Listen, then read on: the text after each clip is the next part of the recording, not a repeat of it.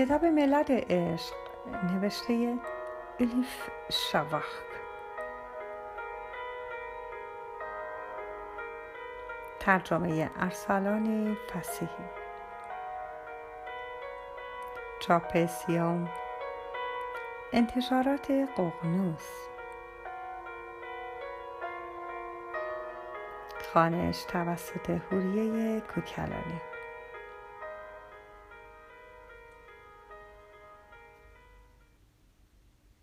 شمس. قونیه چهار جمادی الاول 642 در این شهر باید سرپناهی بیابم. بعد از آنکه مرد روستایی تا مرکز شهر رساندم اولین کارم این شد که دنبال جایی برای ماندن بگردم. در کاروانسراهایی که دیدم کاروانسرای شکرچی. به نظرم از همه مناسب تر آمد. کاروان سرادار چهار حجره نشانم داد. آن را که اساسش از همه کمتر بود انتخاب کردم. یک زیرانداز حسیری لحافی مندرس یک چراغ موشی خشتی که به نیت بالش در آفتاب خوش کرده اند و منظره ای زیبا. از ایوان که نگاه می کردی تمام شهر را می دیدی که تاپهای تپه های اطراف کشیده شده بود. به این ترتیب زندگی خانه به دوشی را پس از سالها رها کردم و یک جانشین شدم. پس از جابجا جا شدن برای گشت و گذار در کوچه های قونیه از کاروانسرا بیرون آمدم. در هر گام با زبانی متفاوت دینی متفاوت و رسمی متفاوت مواجه شدم. به نوازنده های کلی سیاهان عرب زوار مسیحی تجار یهودی راهبهای بودایی شاعرهای فرنگی بندبازهای چینی افسونگرهای زرتشتی و فیلسوفهای رومی برخوردم در بازار برده فروش ها کنیس هایی دیدم که تنشان مثل شیر سفید بود و نیز خاج سراهای سیاه پوست و درشت هیکلی که زبانشان از همه ظلمی که شاهدش بودند بند آمده بود. به دلاک های دورگردی که اسباب هجامت در دست منتظر مشتری بودند به پیشگوهایی با کره بلورین و نیز شعبد بازهایی برخوردم که آتش میخوردم در راهها زواری دیدم که به قدس می‌رفتند و سربازهای آوارهی که از آخرین جنگ صلیبی فرار کرده بودند. اهالی به لسان فرنگی یونانی فارسی ترکی کردی عربی ارمنی ابرانی و نیز به لحجه هایی تکلم می کردند که ندانستم متعلق به کدام لسان است. این انسان ها به رغم تفاوت های بیشمارشان یک چیز مشترک داشتند. ناکامل بودن. هر کدامشان اثری بود نیمه تمام. قونیه به برج بابل میمانست. هر لحظه همه چیز در حال تغییر بود. در حال جدایی در حال حل شدن نو شدن خراب شدن در حال روشن شدن جان گرفتن و جان بخشیدن. چیزی که می دیدم کشمکش بود. دست باچگی و این سو و آن سو دویدن. همه دردی داشتند اما دوارسانی در کار نبود. بی آنکه فرقی بین انسانها بگذارم به همه کس و همه جا نگاه کرد دور از دردها و نزدیک دلهاشان قرار گرفتم. حال به قاعده شانزدهم می‌پردازیم. قاعده شانزدهم. خدا بی نقص و کامل است. او را دوست داشتن آسان است. دشوار آن است که انسان فانی را با خطا و ثوابش دوست داشته باشی. فراموش نکن که انسان هر چیزی را فقط تا آن حد که دوستش دارد می‌تواند بشناسد. پس تا دیگری را حقیقتا در آغوش نکشی تا آفریده را به خاطر آفریدگار دوست نداشته باشی نه به قدر کافی ممکن است بدانی نه به قدر کافی ممکن است دوست داشته باشی. توی کوچه های تنگ گشتم که دو طرفش دکان های درب و داغان بود و کاسبکارهای پیر و جوان. از صبح تا شب در آنها عرق جبین میریختند. در هر گوشه ای بالاخره یکی پیدا می‌شد که درباره مولانا حرف بزند. کنجکاو شدم بدانم این همه محبوب بودن چطور چیزی است. این همه مشهور بودن و روی دست برده شدن و حلوا حلوا شدن چه تأثیری بر نفس آدمیزاد دارد؟ همانطور که ذهنم به این سالها درگیر بود به جای آنکه به طرف مسجدی بروم که مولوی در آن وضع می کرد درست خلاف جهت مسجد رفته بودم. منظره اطرافم به تدریج تغییر می هر قدر که بیشتر به طرف شمال شهر می رفتم خانه ها خرابتر و باخچه ها ویرانتر می شد بچه های فقیر رو بی کسی دیدم که توی کوچه ها دعوا می کردند. فقط خانه ها و آدم ها نبودند که عوض می شد. بوها هم عوض شد. رفته رفته تیزتر شد. بوی ادویه و روغن و سیر بیشتر شد. سرانجام به کوچه ای تنگ وارد شدم. اینجا سه بو بیشتر از بقیه بود. مشک و عرق تن و شهوت پس به محله بدنام قونیه رسیده بودم در انتهای کوچه سنگ فرش که سربالایی تیزی هم داشت خانه نیمی ویران بود سقفش را که در حال فرو ریختن بود با حسیر و نی پوشانده بودند. جلوی خانه چند زن در حال صحبت بودند. همین که دیدند دارم نزدیک می شوم ساکت شدند و با شک و شبه نگاه هم کردند. چهرهشان حالتی نگران و معذب داشت. کنار زنها یک باغچه بود. باغچه پر از گلهای سرخ و شکفته که زیباییشان هوش را از سر می برد. کنجکاو شدم بدانم باغبان این باغ کیست. نزدیک باغچه که رسیدم یک دفعه در خانه با سر و صدا باز شد و زنی هیکلدار بیرون پرید. قد بلند و درشت هیکل بود و صورتی آوزان داشت.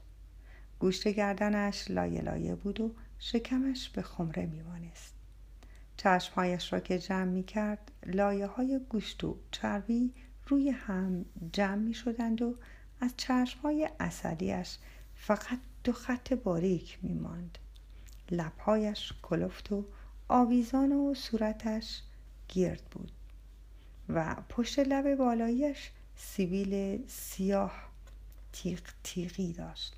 فهمیدم آدمی که دارم می‌بینم هم زن است و هم مرد. خونساست خونسا با حالتی مشکوک پرسید تو دیگر که هستی؟ چه می‌خواهی؟ صورتش به جزر و مد میمانست. مثل آبی که گاه بالا می آید و گاه پای می رود یک بار مرد می شد یک بار زن. خودم را معرفی کردم. چیزی نگفت. اسمش را پرسیدم خودش را به نشنیدن زد. یک دستش را توی هوا طوری نگه داشت انگار دارد مگس می پراند. بعد گفت این طرف ها به درد تو نمی‌خورد. پرسیدم برای چه؟ گفت نمی‌بینی اینجا چجور خانه است؟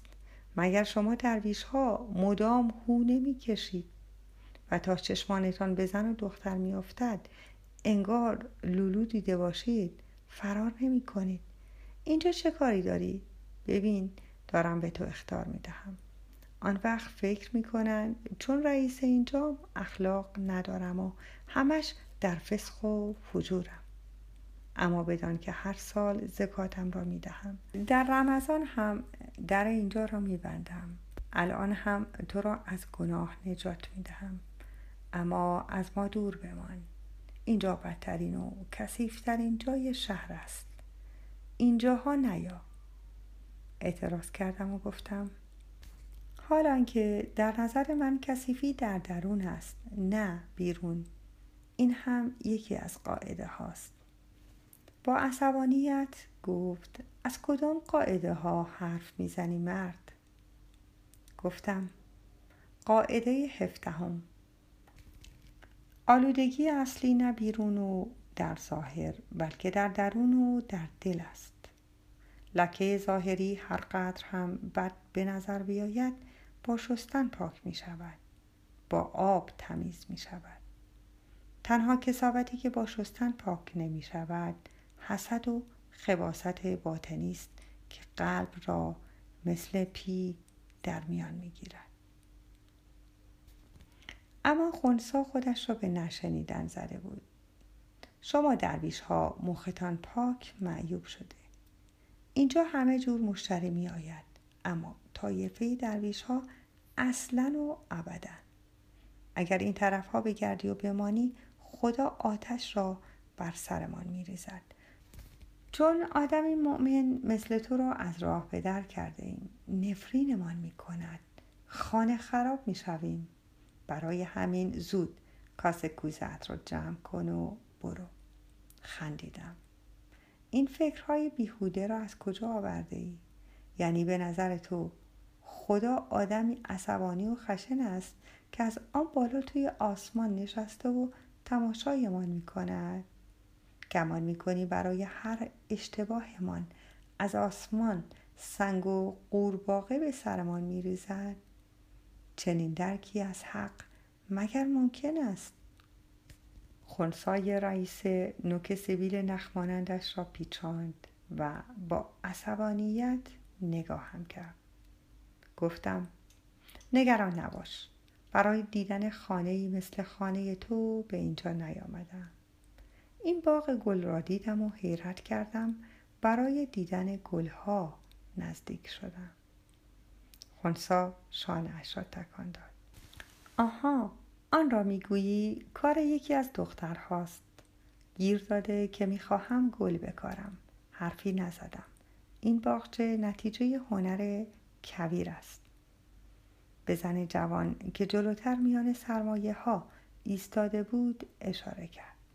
چانه ای ظریف اندامی بی عیب چشمهایی همچو چشم آهو داشت که عمیق اما دردمندانه نگاه می کردند. آنقدر زیبا بود که هوش از سر هر بیننده ای می رو بود. به زن نگاه که کردم کردم در حال گذراندن تحولی بزرگ است. خم شدم و در گوش خونسا طوری که فقط خودش بشنود گفتم این دخترک به نظر قلبش پاک است. روزی می‌رسد که به سفر معنوی برود. این باطلاق را ترک می کند آن روز که رسید مبادا مانعش بشوی. خونسا خودش را عقب کشید و خشمگینانه نگاهم کرد. زبانت را مار بگزد. فکر کردی که هستی؟ این دخترها سرمایه منند. خودم تصمیم می‌گیرم که با هر کدامشان چطور رفتار کنم. فهمیدی؟ ارباب اینجا منم. یالا گم شو برو از اینجا. دیگر هم این طرف ها پیدایت نشود. وگرنه کل شغال را خبر می کنم حواست باشد. پرسیدم کل شغال دیگر کیست؟ خونسا انگشتش را تکان داد و گفت بلاست. نه از آن بلاها که فکر می‌کنی. حرفم را باور کن. اصلا دلت نمی‌خواهد بشناسیش. شانه ای تکان دادم و گفتم هر که می‌خواهد باشد. الان می‌روم اما ممکن است دوباره بیایم. اگر باز این طرف ها دیدی تعجب نکن. از آن درویش ها نیستم که عمرشان روی سجاده به تسبیح انداختن گذشته. آنها قرآن را سطحی می‌خوانند اما من قرآن را همه جا می‌خوانم. در هر سنبولی در هر مورچهای در هر ابری آنچه می‌خوانم قرآنی است که نفس می‌کشد. خونسا قهقه زد. یعنی چه؟ یعنی آدم ها را مثل کتاب می‌خوانی؟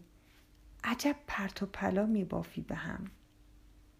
گفتم هر انسانی به کتابی مبین میباند در جوهرش. منتظر خوانده شدن. هر کدام از ما در اصل کتابی هستیم که راه می رود و نفس می کشد کافیست جوهره من را بشناسیم. فاحشه باشی یا باکره. افتاده باشی یا آسی. فرقی نمی کند آرزوی یافتن خدا در قلب همه ما در اعماق وجودمان پنهان است.